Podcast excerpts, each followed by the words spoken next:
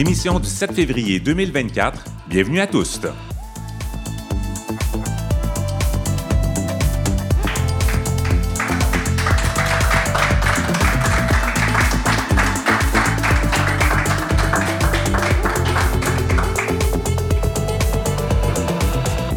Kim Roy-Grenier au microphone aujourd'hui pour lancer notre saison hiver-printemps. Nous vous présentons une émission spéciale en direct de la ville de Québec. Bonsoir, public à Québec. Content d'être avec vous. Nous sommes au café, euh, au Saint-Suave Librairie Café dans le quartier Saint-Sauveur. Merci à la propriétaire Cynthia Bureau de nous accueillir. Nous aurons d'ailleurs l'occasion de lui parler euh, en fin d'émission. Mais notre premier invité ce soir, il est responsable des communications à l'Alliance Arc-en-Ciel de Québec, Nicolas Caron. Bonsoir. Allô. Est-ce que vous pouvez vous décrire et nous dire vos pronoms? Oui, j'utilise le pronom il. En ce moment, j'ai des lunettes, les cheveux courts, une chemise brune et un t-shirt orange. et qu'est-ce que ça veut dire pour vous faire partie des communautés LGBTQ+. Pour moi, euh, je pense que ça veut dire de savoir qu'on n'est pas seul, qu'on peut compter les uns sur les autres. Euh, je, je, pense que ça se résume à ça, ouais. Et comme on est à Québec, euh, c'est notre collègue Garance Chartier qui est là pour la chronique culturelle aujourd'hui. Allô, Garance. Allô, Kim. Content de, de, venir te rendre visite. Bien, merci. Absolument, c'est toi qui viens nous voir. Fait que là, on, on, on redonne l'appareil. Yes. Et comme on est chez toi, donc, euh, tu as décidé de nous préparer une programmation, en fait, une sélection musicale d'artistes de Québec. Oui, parce qu'elle est bien là. Elle est bien là. Oui. Bien en selle, cette scène musicale. On a l'occasion donc d'entendre des extraits de, de plusieurs artistes d'ici. Et nous recevrons également la direction générale de divers genres, Marie-Philippe Drouin, dit Félix. Voilà. Euh, moi, c'est Kim Roy-Grenier. Je suis journaliste homosexuel et non-binaire. J'utilise le pronom il, sauf quand je suis maquillée où je préfère le pronom elle. Ce soir, euh, sur scène, pour souligner cette première sortie de tous à l'extérieur de Montréal, j'ai préparé pour vous euh, un look frais de vernis, mon look galaxie que j'appelle. On le regarde, on a l'impression de regarder la Voie lactée. Des milliards d'étoiles euh, sur mes doigts. Euh, voilà. Un Donc, poète. Euh, un poète. Des, des pépites d'argent. ben oui, c'est ça. C'est pour éblouir la ville de Québec de notre présence. Alors, content d'être ici. Nous sommes en direct du Saint-Suave Librairie Café dans le quartier Saint-Sauveur à Québec. C'est parti pour tous.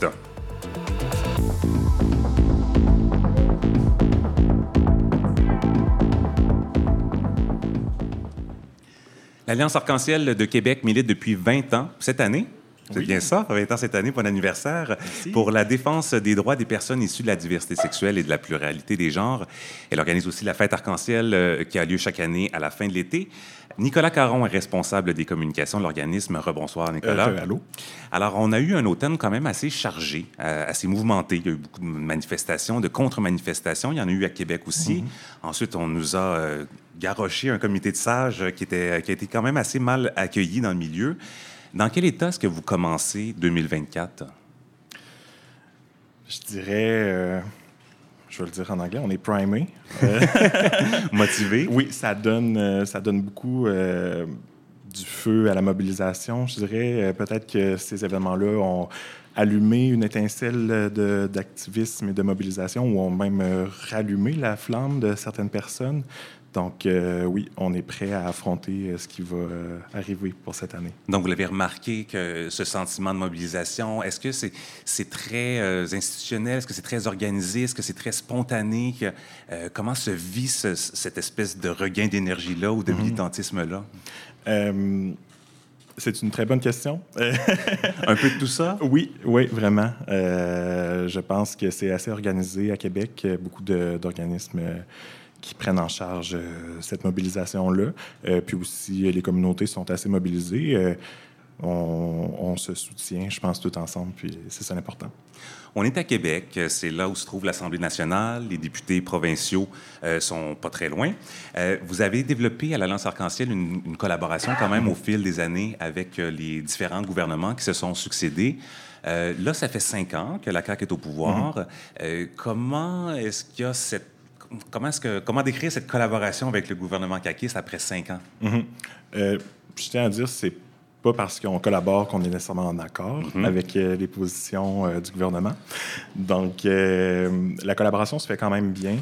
Euh, on est présent, présente euh, lorsque nécessaire. Par exemple, à l'automne dernier, euh, lorsque Alex Frédéric Mignot a fait sa grève de la faim, on était avec la ministre Biron à discuter, à représenter les intérêts d'Alex Frédéric. Donc, je pense que la collaboration est à l'écoute. oui. avec les élus. il y a quand même, l'automne dernier, j'en ai, ai, parlé un tout, petit peu plus tôt, ce comité de sages mm-hmm. chargé d'étudier les questions de diversité de genre. bon, très mal accueilli dans la communauté, on ne va pas se le mhm. cacher. Euh, pour pallier le manque de représentation sur le comité, le gouvernement a nommé le Conseil québécois LGBT pour agir euh, comme chien de garde tout au long des travaux. Euh, ça n'a pas semblé leur rassembler beaucoup de gens. Et là, depuis, il y a quand même eu des nouvelles informations qui ont sorti sur les membres qui forment le comité, notamment des liens avec... Enfin, on a remis en question la neutralité des membres en, raison de liens passés avec des groupes transphobes ou parce qu'on a repéré des propos transphobes que ces membres du comité ont, eu dans le passé. Euh, cette semaine, il y a un collectif qui a lancé la campagne euh, Nous ne serons pas sages mmh. et il demande la dissolution du comité. Mmh. Donc, avec tous ces événements dans les deux derniers mois, euh, est-ce qu'il faut encore donner la chance aux coureurs? Moi, je dirais que oui. Euh, le Conseil québécois est là euh, quand même pour représenter les intérêts de ses membres, des communautés. Par contre, moi, ce qui m'inquiète, c'est le fait de pelleter tous les enjeux dans ce comité-là. Euh, tout ce qui est par rapport à la mention du marqueur X, là, c'est on attend le rapport, on attend 2025. Donc, nous, le but, c'est de faire avancer les droits, pas de les faire stagner. Donc là, ça, c'est quand même assez inquiétant que le gouvernement prenne pas nécessairement position tout de suite sur ces intérêts-là et de toujours euh, ben, repousser, repousser. repousser.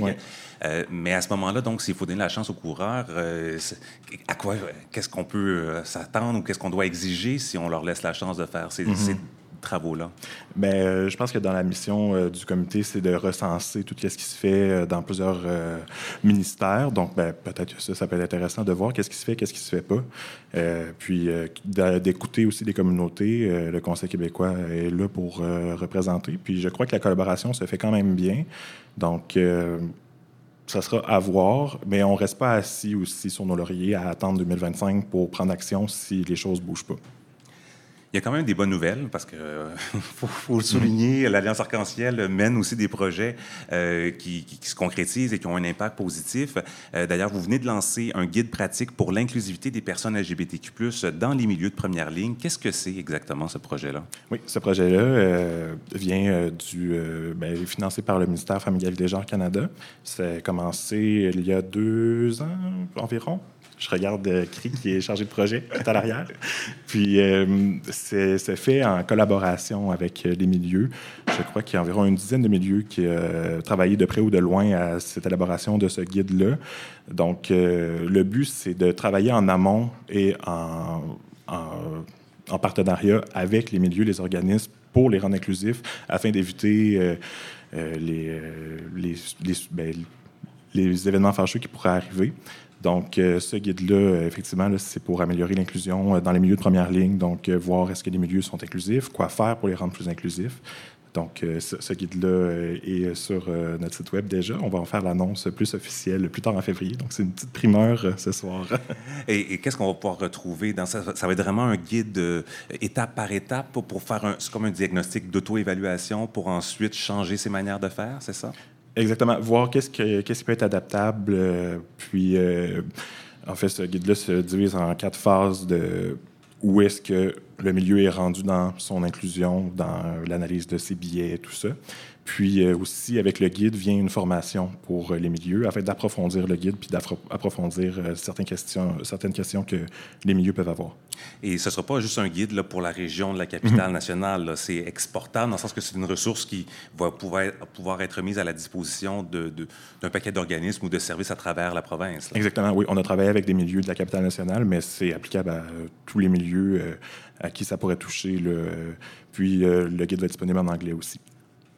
Euh, c'est évidemment pas la seule activité que l'Alliance Arc-en-Ciel fait. Mm. Euh, il y a des activités récurrentes. On a parlé euh, de la fête Arc-en-Ciel tout à l'heure. Vous allez commencer à, travailler là-dessus oui, si ce n'est pas déjà fait? Ça, on commence. oui, notre 20e s'active. oui. Et le 17 mai aussi, je pense que c'est une autre journée où vous avez une série d'activités. Exactement, oui. Dans le cadre du 17 mai, les activités dans la ville de Québec sont organisées par l'Alliance Arc-en-Ciel. Donc, on commence aussi à travailler sur ça. Puis, des belles activités là, qui vont être annoncées, euh, assez surprenantes. Je ne peux pas en dire plus, mais ça va être euh, hors du commun. Il va falloir qu'on revienne à Québec pour avoir une autre primaire. C'est ça que j'en comprends. Exact. Bon, mais ben, parfait. On, mettra ça sur notre euh, calendrier de production au cours, euh, ben, si possible, des prochains mois ou de la prochaine année. Euh, Nicolas Caron, responsable des communications à l'Alliance Arc-en-Ciel, merci beaucoup. Merci à toi. D'avoir été là. Et puis, je vous souhaite bonne saison de préparation de la fête Arc-en-Ciel. Merci beaucoup. J'étais là l'an dernier, je devrais revenir. J'espère, oui. merci.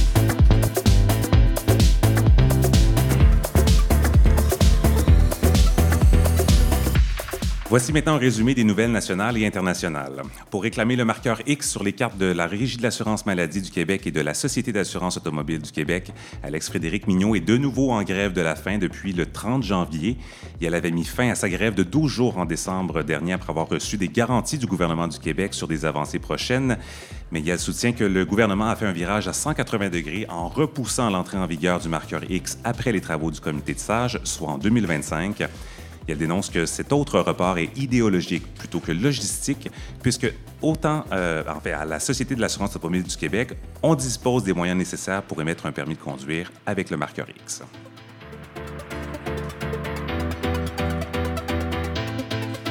En Alberta, la ministre du Statut de la femme a finalement rencontré des groupes communautaires LGBTQ+, le 6 février pour discuter de la nouvelle politique de la province sur la diversité de genre chez les jeunes. Elle affirme vouloir poursuivre le dialogue avec les communautés sans toutefois préciser quelle forme prendront ces consultations. Le gouvernement fait face à une levée de boucliers depuis l'annonce des changements. Le consentement parental sera désormais exigé pour changer de prénom et de pronom à l'école et les thérapies hormonales seront interdites aux moins de 16 ans.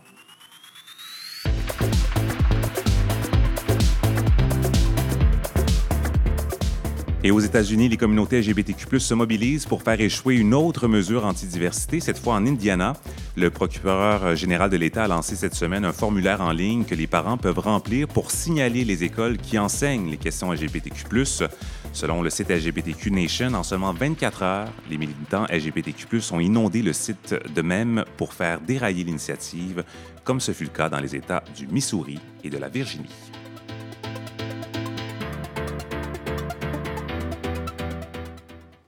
Et puis, euh, simplement pour vous mentionner que j'avais invité ce soir euh, la ministre responsable de la lutte contre l'homophobie et la transphobie, Martine Biron, euh, qui ne pouvait pas se déplacer ce soir. J'ai offert d'aller faire une entrevue aujourd'hui. Elle n'était pas disponible non plus. Donc, ce sera, nous l'espérons, partie remise, puisque j'aurais bien aimé savoir quelles étaient ses priorités 2024 pour nos communautés. Ce sera donc dans une future émission, nous l'espérons.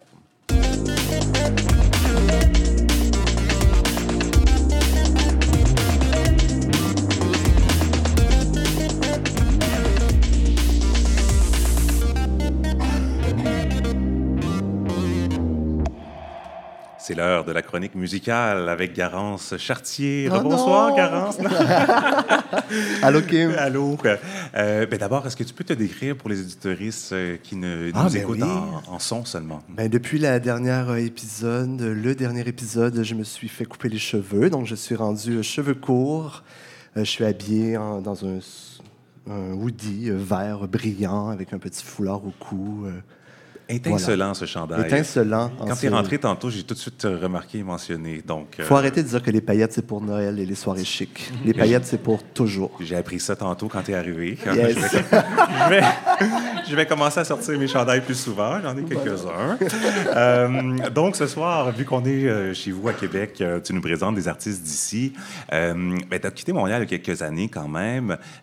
donc, ça fait ici, tu es, arrivé ici il y a quelques années. comment est la scène musicale à Québec? pour les artistes LGBTQ+. Ben, ça fait deux ans et demi que je suis ici. C'est la scène musicale pour les artistes de LGBTQ+, de Québec, et je pense pareil comme la scène musicale de la capitale, en fait. Elle est petite, elle est serrée, mais elle est surtout vivante, vibrante. Elle existe. Il y a des hyper beaux projets. Et je trouve que ce sont les artistes qui se, qui se tendent la main beaucoup et qui travaillent entre elles pour euh, pouvoir euh, consolider comme des forces ou des, être plus solide ou quoi que ce soit. Là. Puis soutenir, des projets créatifs de tout horizon. Oui. Eh ben, d'ailleurs, il y a le FOCOF qui s'en vient du 7 au 17 février. Oui, du 9 au, 17, du 9 au 17. Du 9 au 17, ça commence ce vendredi. Écoute, à mon humble avis, là, c'est un avis très personnel. Pour moi, il y a deux événements dans l'industrie de la musique qui arrivent en même temps. À Québec, il y a Rideau, qui pour moi est un événement plus de droite, euh, avec les diffuseurs, euh, c'est syndiqué, tout ça, etc. Et il y a la partie de gauche, qui est le FOCOF, qui est du 9 au 17, on le dit déjà, donc qui est un propulseur de musique indépendante, plus alternative et émergente. Donc, ils sont vraiment comme plus axés sur euh, ce que moi j'appelle la gauche, hein, en culture, on s'entend là. Donc, le FOCOF existe en trois volets, en fait, en plus que volets, mais trois volets principaux. Le premier, c'est un volet vitrine, qui est euh, des pros d'ici et d'ailleurs, donc une délégation de la Belgique. Là, je regarde ici parce que Joanie est dans la salle qui s'occupe de tout ça. Euh, donc, euh, ça, et d'ici, donc c'est des diffuseurs de salles indépendantes, les, les SMAC, qu'on appelle les, les, salles de musique indépendante du Québec. tout ça qui viennent découvrir en vitrine des artistes émergents.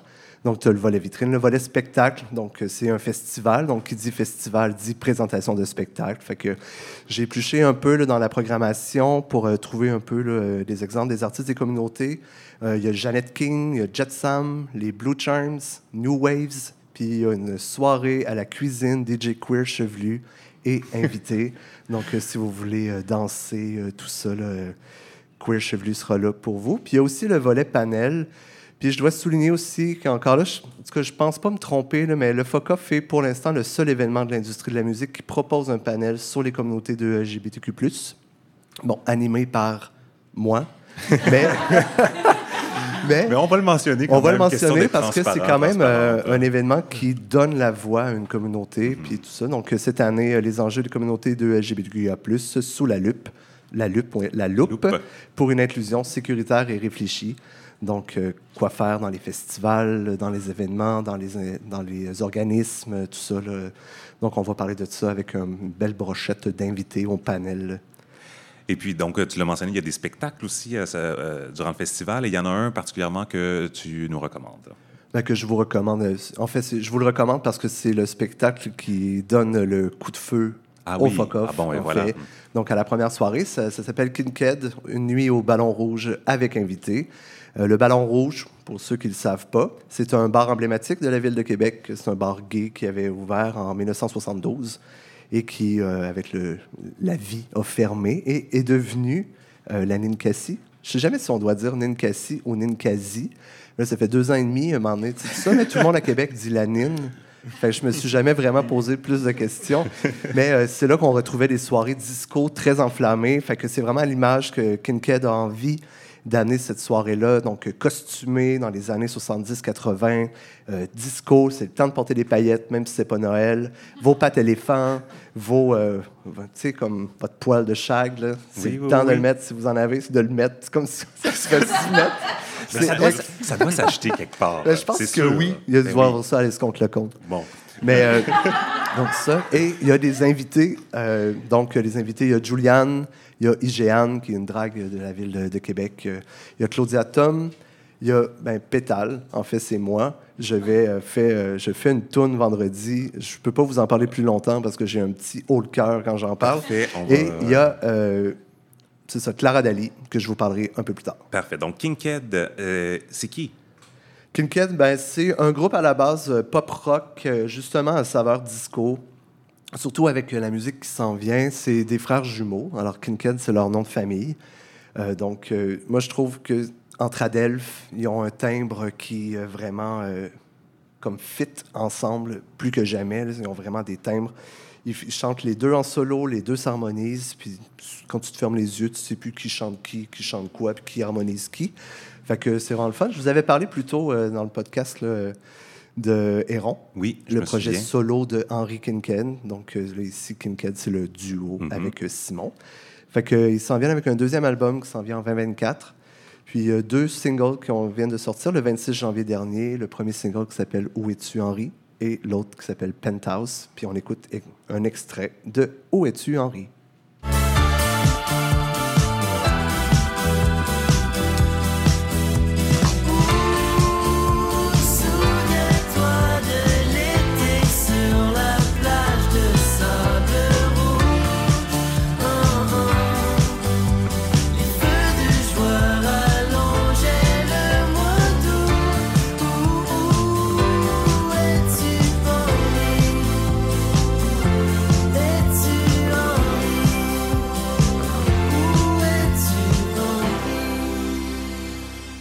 Vois arriver sur le dance floor avec des pantalons cargo, puis euh, envie, hein, de danser. Oui, mes petits brillants sur mon chandail.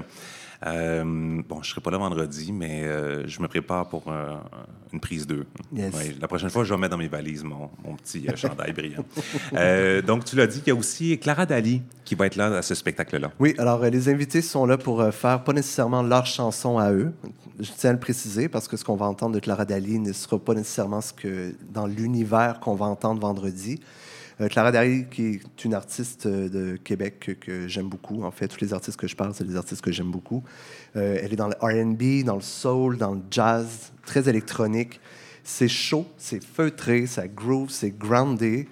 Ça s'écoute clairement la lumière tamisée avec un petit bouton détaché. elle a une très très belle voix. Elle mélange les sons électroniques et des sons plus organiques comme le piano, le violoncelle, tout ça avec des, des rythmes assez euh, langoureux. Euh, elle a une image de marque très léchée et très, très travaillée. C'est vraiment... Euh, elle a comme...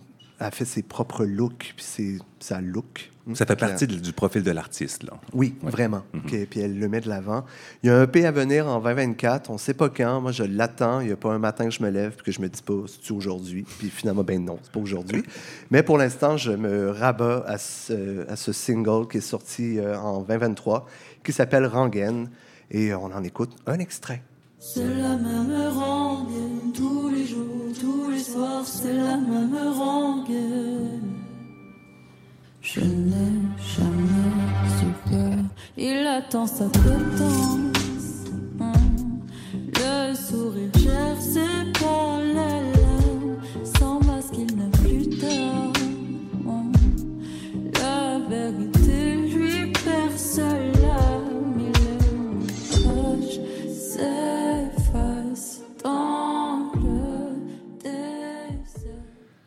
que j'ai un chandail et non pas une chemise. je comprends ce que tu voulais dire. Euh, donc, tu as maintenant une, une, primeur à nous présenter euh, pour le prochain artiste. Moi, je serais content de cette primeur-là. J'avais envie de parler de ce projet-là. C'est un projet, il n'y a rien de sorti encore, donc c'est vraiment... Euh, on est vraiment dans la primeur. C'est un projet de l'autoriste, compositoriste, interprète Melo Spear qui arrive avec un projet qui s'appelle Lavande. Alors, c'est rock, c'est pop, ça mélange les genres musicaux. J'avais envie de dire prog, mais non, en fait, c'est pas prog, mais ça mélange beaucoup de genres, tout ça. À la première écoute, moi, j'étais. La première affaire qui m'est venue en tête quand j'ai écouté, j'étais comme c'est un mélange de Kate Bush puis de Jean Leloup. Mm-hmm. Puis là, je pensais jamais tout un mélange. tout un mélange. Oui. Mais je pense que Kate Bush, ça vient vraiment de la voix soprano, euh, qui a un très beau registre utilisé aussi. Donc, on est dans les très, très hautes notes, mais aussi les notes basses. On, a vraiment un bel aperçu de son registre. Euh, donc, ça, dans le fond, euh, toute la, mélodie du début, les harmonies, m'ont ramené vraiment à Running, Running Up That Hill mhm. de Kate Bush, qu'on a découvert, surtout toute la nouvelle génération avec euh, Stranger Things. Oui, redécouvert. Mais, redécouvert, redécouvert avec un album qui est sorti. je, non, je me, me lance pas dans l'année, je suis pas assez sûr. mais c'est quand même sur le premier album de Kate Bush. Elle avait 18 ans, donc ça fait quand même longtemps. Donc, ça m'a ramené là. Puis tout de suite aussi, au premier couplet, on change de registre, on change d'octave. Puis là, j'étais comme, oh mon Dieu, on dirait le, le débit des mots parlés. Ça m'a ramené tout de suite à Jean Leloup, Malajube, le rock des années 2000. On est vraiment là. Il y a comme vraiment un beau retour. Il y a un album à venir en 2024. Encore là, je me réveille à tous les matins puis je me demande si aujourd'hui que écouté l'album? Eh ben non. J'espère que tu as, au moins du bon café le matin pour euh, passer à travers ces déceptions-là. Moi, non, mais je vis pas dans le passé. J'avance, tout ça. Fait qu'on va écouter un extrait en grande primeur, une chanson qui s'appelle Parti avec ton char.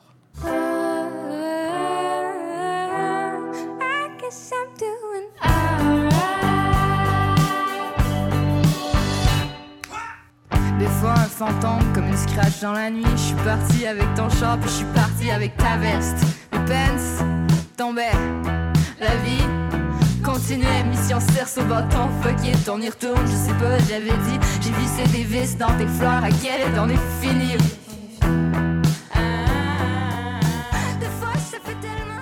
J'adore ta référence à Jean Leloup parce que je l'ai entendu tout de suite mhm. aux, premières paroles, effectivement. Je pense que ça doit être une question de génération. Moi, j'ai ramené ça à Jean Leloup, puis d'autres mondes ramènent ça à Malajube. Ah. Perso, Malajube, ça a passé un peu tout droit dans mon adolescence, j'étais pas là. Fait que ah, j'ai jamais vraiment écouté Malajube. Fait que Mais Ça, Jean mais Leloup. les gens qui ont écouté Malajube me disaient que ça les ramenait à, à Malajube. Euh, et puis, euh, oui, donc tu voulais, ou c'est parce qu'on en a encore, à, à Ben vous oui. présenter que tellement de créativité à Québec. Yes. Euh, ben, tu voulais terminer en nous présentant une découverte que tu as Oui, mais c'est une découverte pour euh, vous qui ne le connaissez pas encore. C'est pas une découverte pour moi Ah, parce que ben, je l'aime beaucoup. C'est un artiste qui s'appelle Larme. Euh, je l'aime parce que c'est vraiment une personne trans euh, qui, est, qui l'affirme, qui l'affiche, qui en parle. Ses textes sont hyper personnels. C'est vraiment touchant. C'est une voix qui se démarque par son timbre. C'est une voix aussi qui groove. Je trouve que c'est un groove vocal qui s'invente pas. Tu l'as ou tu l'as pas. Lui, il groove, qu'est-ce que tu veux. Et quand tu vas le voir en show, une de sa spécialités, puis ce qui est comme vraiment le fun et qui fait beaucoup de bien, c'est qu'il fait beaucoup d'impro. Donc, euh, il Musical? Parle des... Ouais. Il parle des petits riffs de git, puis il se met à nous composer des petites tunes. Pas mal tout le temps, ça coche. Fait je l'aime vraiment beaucoup. Je tenais à vous en parler, mais son répertoire se trouve là, sur Spotify, ce qui est sorti. C'est un peu R&B, c'est soul, c'est parfois proche du rap aussi dans le débit, tout ça. Donc, euh, c'est vraiment euh, tout ça. Puis ici ce soir. C'est la première fois que je fais une chronique avec euh, l'artiste dont je parle, qui est comme direct dans ma face. J'espère que tout ce que j'ai dit fait ton affaire. Mais j'aimerais ça qu'on écoute un extrait de sa chanson Maladie.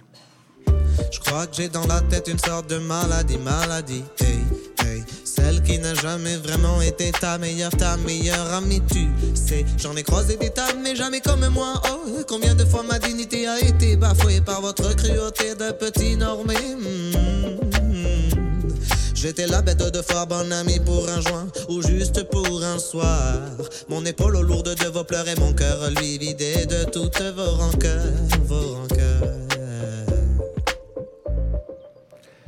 En tout cas, j'ai vu un sourire sur son visage quand, quand tu parlais, donc je présume que ça, ça s'est bien passé. Je voudrais juste terminer en disant que la musique à Québec, n'a rien à envier avec la musique d'ailleurs. Point. faut venir la découvrir ici. Yes! C'est des propos qui résonnent euh, dans le public. Bien, merci beaucoup, Garance. Merci. Euh, et puis, on te souhaite, et à toute la population de Québec et des personnes qui vont venir de l'extérieur, un bon fuck-off. Merci, c'est gentil. On prend une petite pause euh, musicale, le temps de changer les invités sur scène et on vous revient. Yes.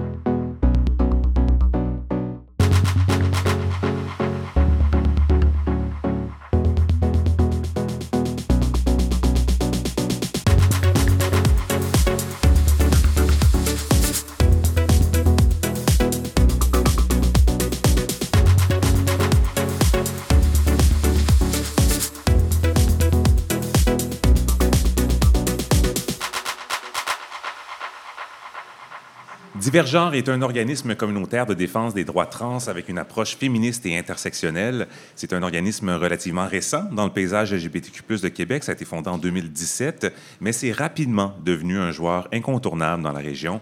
Nous en parlons avec la direction générale de l'organisme Philly. Bonsoir, Kim. Bonsoir. Ah oui, on s'est pas vu. Non, ben, on s'est parlé avant. J'allais dire rebonsoir parce qu'on on se parle depuis un On petit s'est bout. vu à travers un écran Zoom. là. Oui, c'est vrai que cette semaine et la semaine passée. Euh, donc, euh, Philly, est-ce que tu peux te décrire pour euh, nos auditeurs et euh, nous partager tes pronoms? Hmm. Me décrire, je me décrirais comme une petite butch urbaine et colorée. Cheveux bleus, Cheveux turquoise, Ah, turquoise. et gilet fleuri. Avec un peu de turquoise. L'agencement est là. quoi. Écoute, je suis tellement fashion de friperie. Là. Et tes pronoms? J'utilise le pronom Yel avec les accords alternés.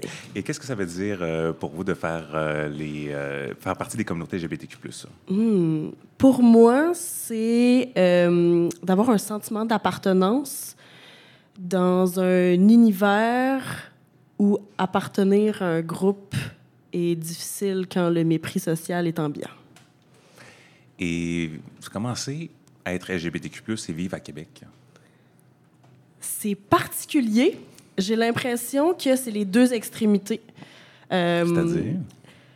d'être dans un milieu hostile où euh, la droite gouvernementale de la haute ville euh, et, et, et, et, les bien-pensants de la société nous, nous méprisent d'un regard assez hautain. Et d'un autre côté, faire partie d'une petite communauté extrêmement serrée qui file au quotidien comme une petite famille anarcho-queer dont une partie est ici ce soir. Si Écoute, j'ai l'impression que je pourrais faire un open house chez nous, puis ça, ça ce monde-là extrait là. ça ressemblerait. ben, c'est ce qu'on souhaite avec euh, le projet, en fait, de rassembler les genres. Euh, donc, euh, très content que, que de cette première à Québec. revenons à Divergenre. comment s'est né ce projet-là en 2017?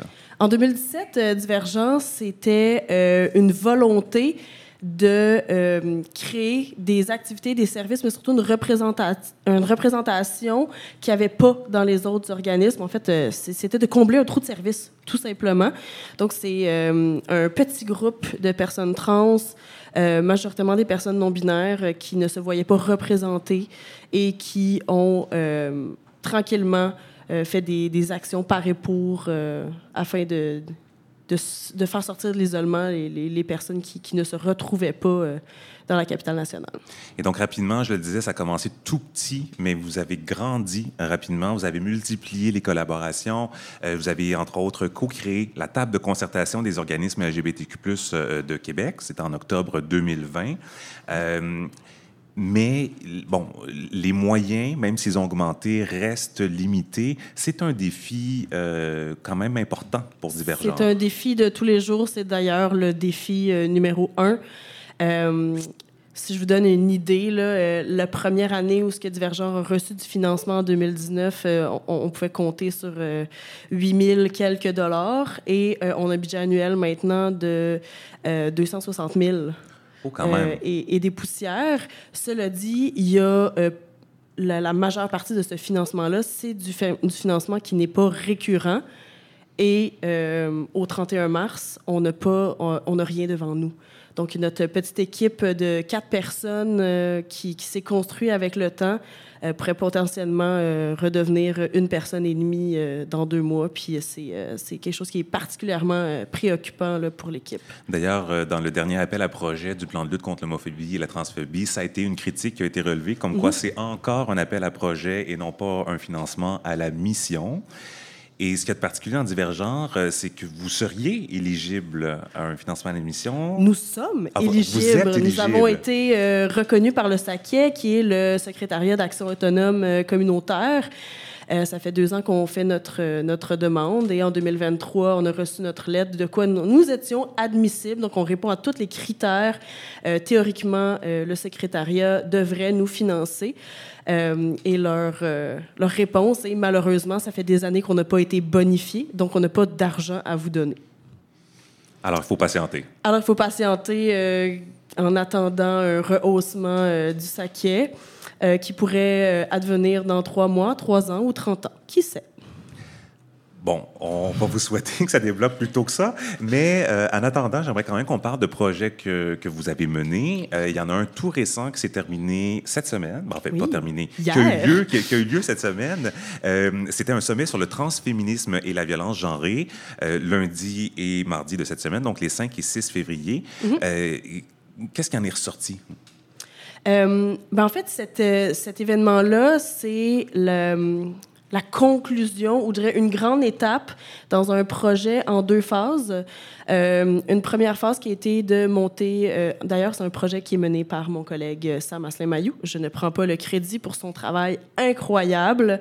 Sam a une expertise sur la violence conjugale avec une lunette sur la transphobie dans des dynamiques de, de, violence dans les relations intimes. Et donc le premier volet était de créer une formation pour outiller les groupes en violence conjugale sur euh, de quoi ça a l'air, la violence conjugale quand il y a une personne trans dans, dans une relation. Le deuxième, euh, la deuxième phase, la phase de cette année, ça a été de créer euh, un espace euh, pour que les différents professionnels puissent s'outiller, s'entraider et développer, euh, partager des bonnes pratiques, donc vraiment une communauté de pratiques dans le milieu. Euh, et le sommet se voulait de partager les conclusions de, de cette communauté de, de pratiques-là et est devenu quelque chose d'encore plus grand où il y a eu différentes présentations, des panels. je pense que ce qui en est sorti pour les, les groupes qui étaient là, euh, ben, c'est un d'une meilleure compréhension des liens entre euh, les luttes féministes et les luttes trans. En fait, une, réflexion de quoi les luttes trans sont des luttes féministes. Euh, et que dans une, perspective de féminisme intersectionnel, le transféminisme est, est, la voie toute tracée, la réponse à l'exclusion des personnes trans dans le milieu. Euh, puis ça crée aussi énormément de solidarité, je pense.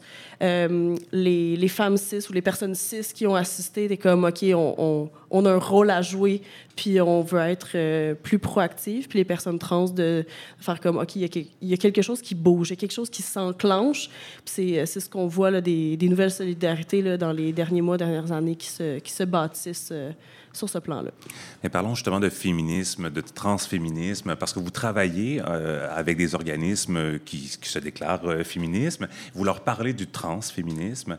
Euh, J'aimerais ça qu'on prenne le temps d'un peu de parler de la différence entre les deux, puis pourquoi est-ce que pour vous, c'est le transféminisme la voie de l'avenir? Bien, en fait, on pense que euh, c'est l'intersectionnalité dans le féminisme qui est la voie de l'avenir. Et euh, ce qu'on apporte comme argument, c'est que les personnes trans sont des sujets du féminisme, pour la simple et bonne raison que la transphobie, c'est une violence basée sur le genre, au même titre que la misogynie. Évidemment, les violences euh, euh, ne, se, ne se voient pas, ne se vivent pas de la même façon, mais elles sont de la même nature. Puis on amène les groupes féministes à se poser des questions comme est-ce que le féminisme, c'est l'égalité entre les hommes et les femmes, ou le féminisme, c'est l'égalité entre les genres?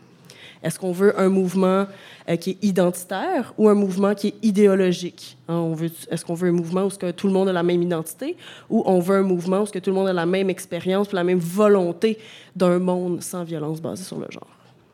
Euh... J'écoutais parce que.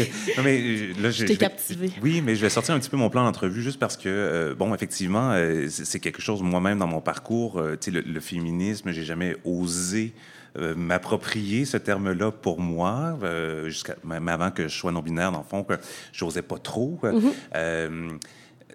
c'est quoi votre point de vue là-dessus? Est-ce qu'une personne cis, ben, enfin, est-ce qu'un homme cis ou est-ce qu'un homme non-binaire peut s'approprier cette notion ou cette étiquette, cette idéologie dont vous parlez?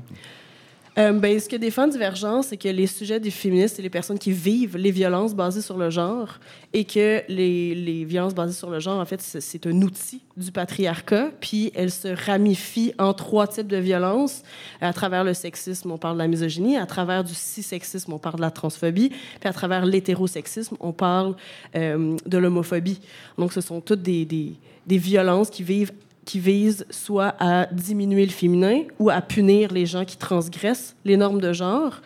Euh, donc, d'en faire un mouvement qui, euh, qui vise un idéal social plutôt qu'un mouvement qui appartienne à des gens de certaines identités. Intéressant, porteur euh, d'avenir. Euh, et je voulais parler d'un autre projet aussi euh, de Divergence, celui Naviguer les soins d'affirmation du genre dans la capitale nationale. Ça vous tient à cœur aussi? Qu'est-ce que c'est ce projet-là? C'est un grand projet d'un an et demi qui a été financé par Femmes Égalité des genres Canada, qui nous a donné un un bon montant d'argent. Une bonne enveloppe. Pour, pour une bonne enveloppe, une enveloppe appréciable. Pas brune, disons. une bonne enveloppe, mais. Euh, une, une, enveloppe tout à fait transparente. Oui, là. Voilà, on oui, ne oui, fait oui. pas dans le. C'est ça, on ne fait pas dans les magouilles. Ouais. Et nous, dans le communautaire, c'est pas comme s'il y avait bien des magouilles à faire avec le gouvernement. Il n'y a pas grand-chose dans l'enveloppe brune, hein? c'est ça. ça. À part du mépris, c'est assez rare euh, qu'il y a de l'argent. Euh, oui, en fait, fait, donc ce grand projet-là, euh, qui est mené par ma collègue Sarah, a été de a été en trois phases. La première phase, c'est une phase de consultation. On voulait savoir en premier lieu qu'est-ce que les personnes trans vivaient comme expérience dans les soins de santé dans la capitale nationale.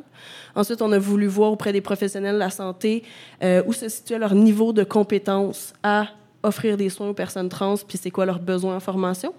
Le deuxième volet, évidemment, est un volet de formation, créer une formation sur euh, la santé trans puis l'approche transaffirmative en santé. Et euh, le troisième volet était un volet de création d'outils.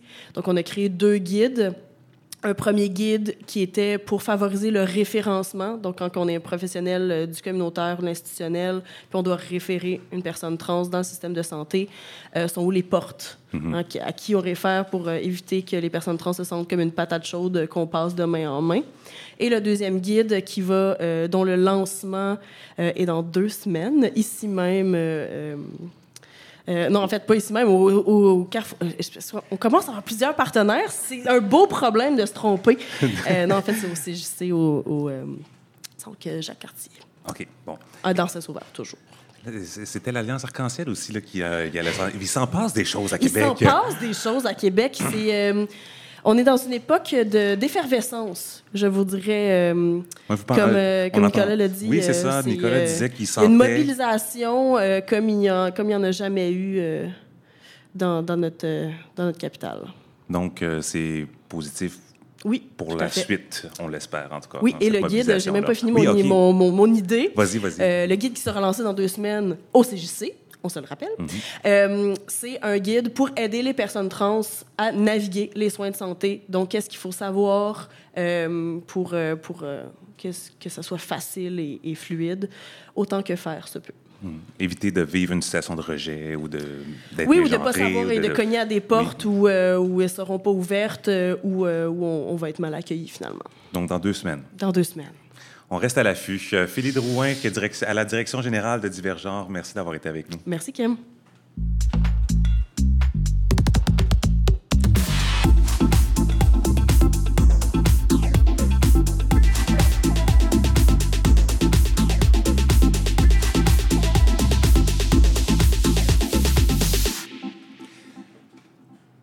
J'allais, j'allais m'étouffer. Euh, la cerise sur le Sunday ce soir, celle qui nous accueille chez elle dans le café, euh, au Saint-Suave, librairie Café. Cynthia Bureau, bonsoir. Bonsoir. Est-ce que vous pouvez vous décrire et nous partager vos pronoms?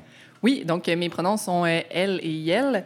Euh, puis euh, ben, aujourd'hui, j'ai une casquette du Saint-Suave avec un t-shirt noir, des jeans et des espadrilles. Et qu'est-ce que, qu'est-ce que ça veut dire pour vous de faire partie des communautés LGBTQ+. Et ça veut dire vraiment beaucoup de choses, mais ça veut dire surtout euh, beaucoup d'entraide, de bienveillance, de solidarité, euh, d'acceptation. Euh, ouais. Je, pense- je suis beaucoup dans les mots-clés ce soir, là. C'est parfait, ça résonne bien euh, à l'écoute. Alors, le Saint-Suave Librairie Café a ouvert en quelle année? En 2019, euh, fin 2019, Donc, juste avant la pandémie. juste avant la pandémie. On n'avait oui. sûrement pas prévu ça dans son plan d'affaires. Non, effectivement. Euh, comment ça a commencé tout ce projet-là? Euh, ben, en fait, c'était un projet qui a été commencé, euh, c'est moi et Laurence Tremblay. Euh, donc, c'était un projet, en fait, c'était un peu un rêve. On se disait, on aimait le café, on aimait les livres, on voulait créer un espace où notre ado intérieur aurait été bien quand on était jeune. Euh, puis c'est ça qu'on a fait, en fait. Euh, donc, euh, c'était ça l'idée de départ. Puis c'est aussi venu avec un, constat que dans le quartier Saint-Sauveur, où on se trouve euh, en ce moment, ben, à l'époque, il n'y avait pas beaucoup de café, euh, il n'y avait pas de librairie. Le point de service de la bibliothèque est minuscule, donc l'accès aux livres était très difficile à ce moment-là. Puis on voulait aussi créer un endroit où on pourrait faire des événements culturels, parce que c'était important pour nous de rassembler la communauté, de- de- d'avoir un, un espace pour ça. là.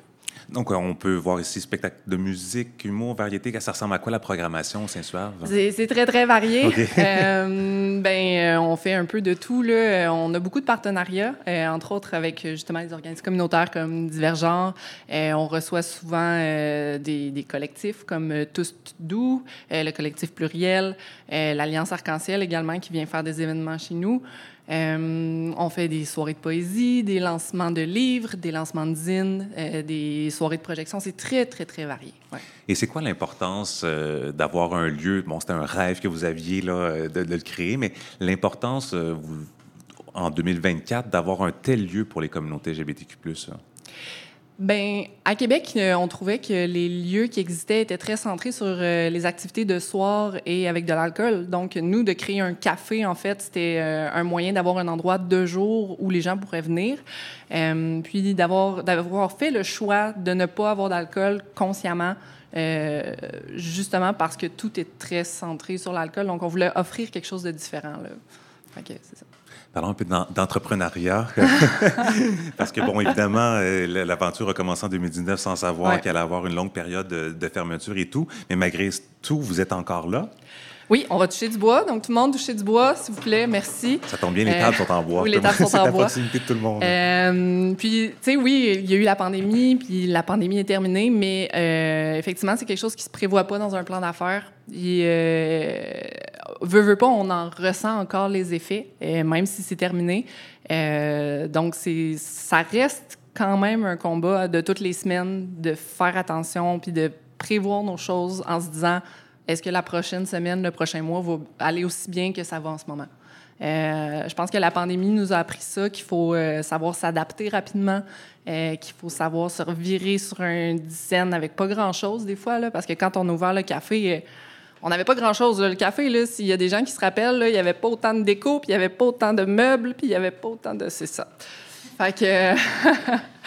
puis, ben c'est ça. Je pense que ça fait... C'est aussi un aspect de l'entrepreneuriat qui est important, là, de savoir s'adapter. Euh. Je sais pas si ça puis- répond à la question. Oui, ouais. mais je, je vais aller plus loin. que- Inquiétez-vous pas, il y a d'autres questions. Mais euh, au niveau de l'entrepre- l'entrepreneuriat LGBTQ, Oui. est-ce que vous avez rencontré soit des obstacles ou au contraire, est-ce que vous avez eu accès à des mesures ou des programmes qui ont facilité euh, l'ouverture et le développement du Saint-Suave? Oui, ben c'est sûr qu'il y a toujours des programmes qui existent, puis euh, ça, euh, l'entrepreneuriat, particulièrement l'entrepreneuriat pour les communautés euh, 2S, LGBTQIA+, c'est quelque chose dont je pourrais parler très longtemps. Euh, parce qu'il y a clairement, surtout dans la Ville de Québec, il y a- quelque chose à faire avec ça. Euh, D'ailleurs, j'ai participé à un panel euh, lors de la dernière fête arc-en-ciel sur l'entrepreneuriat queer. Euh, puis on avait eu vraiment des belles discussions. Euh, puis il y a une panoplie de programmes qui existent. Ce qui est difficile, c'est de les trouver c'est les trouver. Puis des fois, c'est que les critères sont un peu restrictifs aussi parce que c'est des programmes qui sont euh, menés, je vais dire, c'est peut-être pas le bon mot, mais qui sont menés par des gens qui font pas partie des communautés, qui comprennent pas nos réalités. Euh, puis, statistiquement, puis c'est prouvé, il y a des études qui ont été faites que les gens qui viennent des communautés de SLGBTQIA+, ben des fois, c'est des gens qui ont moins de moyens financiers, qui n'ont pas accès à du soutien familial euh, pour démarrer une entreprise. C'est toutes des, des réalités dont, je pense, les gens du monde des affaires sont pas nécessairement conscients. Alors, qu'est-ce qu'il faudrait pour essayer de pallier à, à- à ce- cet obstacle, je ne vais pas dire nécessairement supplémentaire, mais différent? Oui. Euh, ben, je pense que ça prendrait soit un regroupement euh, d'entreprises ou, euh, ben là, ça fait plusieurs fois que j'en parle, la fameuse chambre de commerce queer. Euh, parce que, bon, il y, a- différentes choses qui existent, mais je pense que ça nous prendrait quelque chose vraiment dans la capitale nationale, la ville de Québec, euh, pour favoriser l'accès au financement, à la formation, au réseautage. Euh, puis c'est surtout que les choses qui existent en ce moment au niveau du monde des affaires dans la capitale nationale, c'est des choses dans lesquelles, mettons, moi, je me reconnais pas. Je suis déjà allée à un réseautage d'une association que je, ben, je nommerai pas, mais tu sais, c'était des personnes très sympathiques. Mais je me reconnaissais pas du tout dans cet univers-là parce que, ben, c'était très loin de moi. Là. À quel niveau? Ben, dans le sens où euh, c'était des femmes entrepreneurs qui parlaient de leurs enfants, puis qui parlaient de leur congé de maternité, puis qui, euh, qui étaient toutes habillées pas mal de la même façon. Puis juste dans la représentation, ben, moi, je me sentais pas représentée. Puis même au niveau de mon projet, moi, j'arrivais là avec une librairie café euh, qui était quelque chose d'assez euh, terre à terre. Moi, je, suis dans mon café presque tous les jours. Puis j'allais là, j'allais réseauter avec des gens qui, euh, qui sont avocates, qui sont vraiment dans un autre domaine de métier, qui sont pas nécessairement dans les PME ou qui sont pas nécessairement dans... Euh, je sais qu'il y a beaucoup de gens qui sont travailleurs autonomes, entre autres, au niveau des, des communautés. Là. C'est une autre réalité qui est vraiment pas la même. Puis je pense que ça, ça manque un peu de cette représentation-là. là. Parce qu'au niveau des commerces ou des entreprises, en fait, de propriété LGBTQ+, c'est pas juste un endroit où on va sortir pour danser ou on, qu'on vient voir un show. Là, l'entrepreneuriat LGBTQ+, c'est très large. Oui. Est-ce qu'à Québec, c'est, à Montréal, il y a le village. Euh, on voit, il y a un secteur, euh, on c'est affiché, il y a les couleurs. Est-ce qu'à Québec, c'est facile de, d'identifier, de reconnaître, de fréquenter des commerces euh, de LGBTQ+. hein? Pas nécessairement. Parce que souvent, c'est. Puis des fois, c'est juste que ça va être. Ça va être la propriété de gens qui font partie des communautés, mais leur service ne s'adresse pas nécessairement aux gens de la communauté non plus. là. Euh, puis il n'y a pas de liste, il n'y a pas de répertoire qui existe non plus. Fait que De bottins. de bottin, non, c'est ça. Puis donc, si ces gens-là sont pas membres d'une as- d'une association ou d'une chambre de commerce, ben, cette liste-là n'existera jamais, dans le fond. Là. Et à défaut d'avoir une, chambre de commerce LGBTQ+, à Québec en ce moment, est-ce qu'il y a des ressources, est-ce qu'il y a d'autres organisations qui pourraient prendre un leadership? Là? Bien, il existe déjà en ce moment des chambres de commerce à Québec. Là. Je veux dire, il y a la jeune chambre de commerce, il y a la chambre de commerce et d'industrie euh, qui pourrait euh, éventuellement créer euh, des alternatives dédiées à la ben, là, je dis clientèle, mais je veux dire aux communautés de SLGBTQIA+.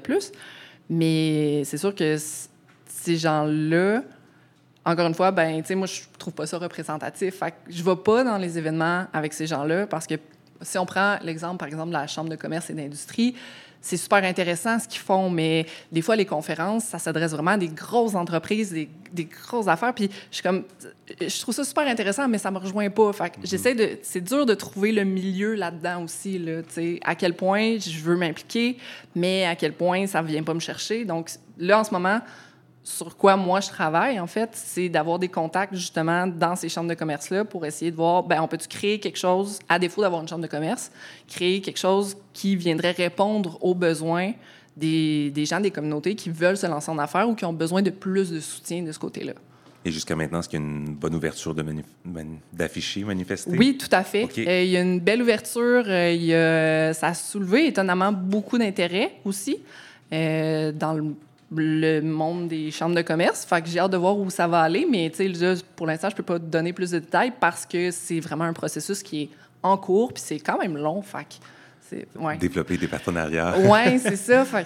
Mais au moins, c'est parti. Oui, c'est en cours, c'est en Voilà. cours. Donc, il n'y a pas juste un appel, là, il y a vraiment réellement un travail qui se fait en ce moment. euh, Ben j'essaye, j'essaye. OK. Il y a juste 24 heures dans une journée. Bon, ben, on va souhaiter euh, qu'il y ait d'autres personnes qui se joignent euh, à, à vous, en fait, pour euh, vous accompagner, puis en fait, pour contribuer au développement de, ce réseautage, mais d'outils aussi, Oui. parce que je sens que c'est des outils dont, on- dont vous avez besoin oui, effectivement. pour prospérer. Oui, tout à fait. Cynthia Bureau, propriétaire euh, du Saint-Suave Librairie Café, merci beaucoup d'avoir été avec Merci. nous, mais surtout de nous avoir accueillis chez vous ce soir. C'est un plaisir d'avoir euh, fait notre première sortie à l'extérieur de Montréal chez vous. Merci.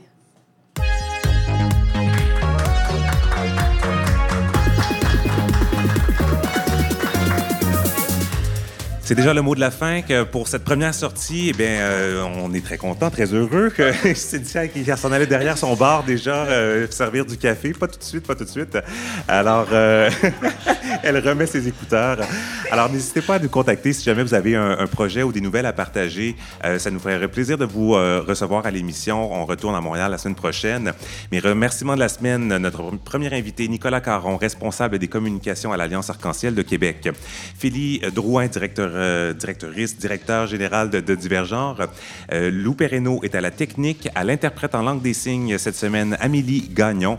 Et j'oubliais Garance Chartier à la, culture, mais c'est- c'est- il- elle était là. Euh, venez nous voir euh, la semaine prochaine au Normandie, à Montréal. Écrivez-nous, que ce soit sur les réseaux sociaux, sur notre site Internet, courriel. Abonnez-vous à notre infolettre aussi. On aimerait ça lire vos commentaires, vos suggestions pour l'émission. Ici, Roy Grenier, au nom de toute l'équipe de tous, merci d'avoir été avec nous. Je vous dis à la semaine prochaine, de retour au Normandie dans le village, mercredi, 19h. Merci et bonne semaine.